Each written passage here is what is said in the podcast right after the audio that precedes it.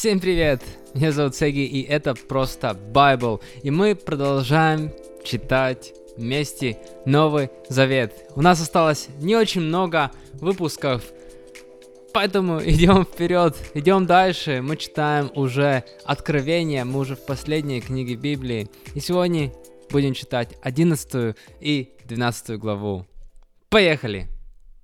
Откровение, 11 глава. Два свидетеля. Мне была дана трость, наподобие посоха, и сказано, «Встань и измерь ею храм Божий, жертвенник, и посчитай тех, кто пришел туда на поклонение. Но внешний двор храма не включай и не измеряй, потому что он отдан язычникам. Они будут топтать святой город 42 месяца. Я дам моим двум свидетелям силу, и они будут пророчествовать 1260 дней, одетые в рубище.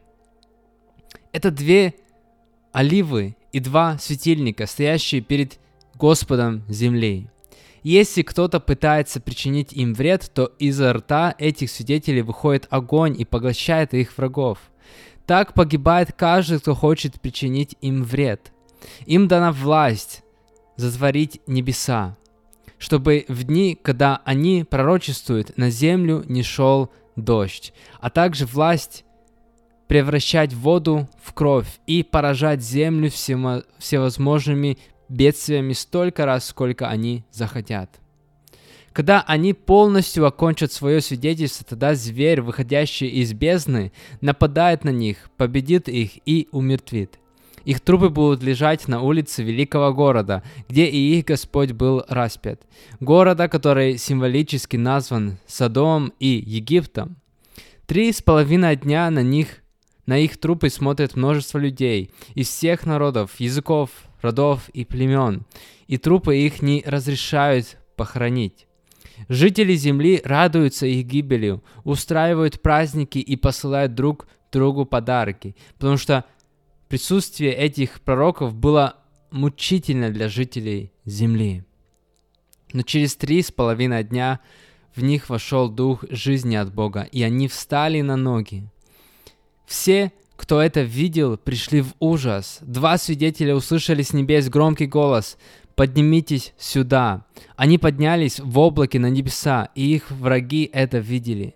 В тот же час произошло сильное землетрясение, и десятая часть города разрушилась. Во время землетрясения погибло семь тысяч человек, остальных же охватил ужас, и они прославили Бога Небесного. Второе горе окончилось, но приближалось еще третье. Седьмая труба. Содрубил седьмой ангел, и в небеса громко прозвучали слова. Царство мира стало царством нашего Господа и Его Христа. Он будет царствовать вечно. 24 старца, которые сидят на своих тронах перед Богом, пали на лица свои и поклонялись Богу, говоря, «Мы благодарим Тебя, Господь, Бог Вседержитель, тот, кто есть и кто был, за то, что Ты взял великую власть в свои руки и начал царствовать. Народы разъярились, но сейчас настал черед Твоего гнева. Настал час суда над мертвыми, час раздачи наград Твоим слугам, пророкам и святым, благоговеющим перед Твоим именем, как малым, так и великим, и час истребления тех, кто рас... растлевает землю. Тогда на небесах открылся храм Божий, а в храме был явлен ковчег завета Его. Засверкали молнии, раздались голоса, загремел гром, произошло землетрясение и пошел сильный град. 12 глава. Женщина и дракон.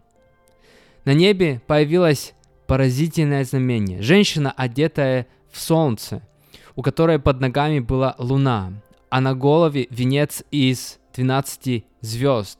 Она была беременна и кричала от боли, потому что у нее начались родовые схватки. Потом на, на небе появилось другое знамение. Огромный красный дракон с семью головами, десятью рогами и семью венцами на головах. Его хвост увлек с небес третью часть звезд и сбросил их на землю. Дракон встал перед ржавшей женщиной, чтобы сразу поглотить ее ребенка, как только тот родится. Женщина родила сына, младенца мужского пола, которому предстоит править всеми народами железным скипетром, и ребенок был взят к Богу и его трону. А женщина убежала в пустыню, в место, приготовленное для нее Богом, и там ее кормили в течение 1260 дней. На небе началась война. На одной стороне сражались Михаил и его ангелы, а на другой стороне воевал дракон со своими ангелами.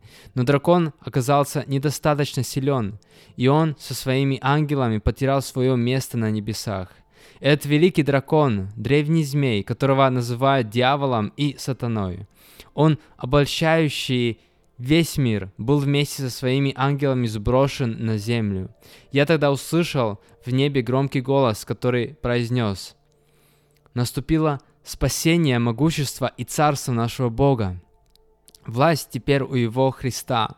Обвинитель наших братьев, обвинявший их день и ночь перед Богом, низвержен. Низвержен. Они победили его кровью ягненка и словом своего свидетельства. Они не жалели жизни и не страшили смерти. Поэтому радуйтесь небеса и те, кто живет на них, но горе земле и морю, потому что к вам сошел дьявол. Он полон ярости, как, как зна... так как знает, что ему осталось уже немного времени. Когда дракон увидел, что он сброшен на землю, то стал преследовать женщину, родившую мальчика.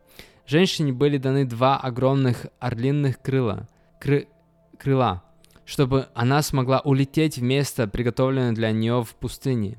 Там ее будут кормить в течение года, двух лет и еще полугода. Вне досягаемости дракона.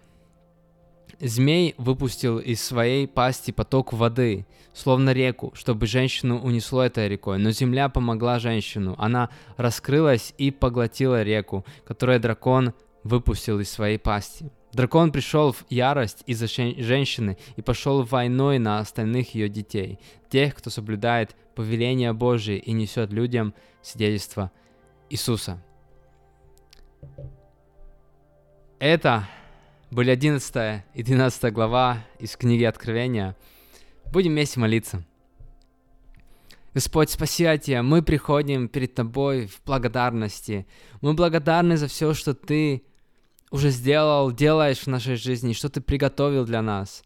И э, мы читаем Откровение, и для нас это может звучить как какая-то фантастика вообще, э, драконы э, и, и разные непонятные для нас э, моменты. Э, но мы, даже не понимая всего, не, не понимая, что, вообще происходит или как все будет, мы еще еще раз хотим просто говорить, что мы доверяем Тебе, Господь. Мы доверяем Твоей воле, Твоему плану. А, мы не доверяем человеческим моментам, мы не доверяем просто, что а, вот через людей все там, все будет.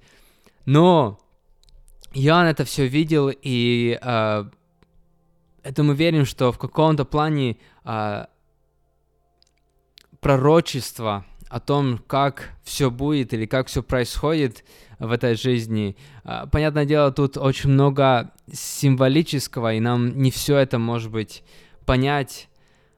Но мы просто верим и доверяем Тебе, Господь. И моя молитва, чтобы наши сердца были готовы, чтобы мы не боялись. А, многие говорят, что мы живем в последнее время, но, в принципе, осталось у нас немного или осталось у нас еще э, вся наша жизнь, это, в принципе, не должно менять ничего в нашем отношении, в нашей жизни, потому что мы всегда должны жить по Твоей воле, э, по Твоему Слову, по Твоим ценностям. Поэтому я просто молюсь, чтобы наши сердца были бы всегда готовы.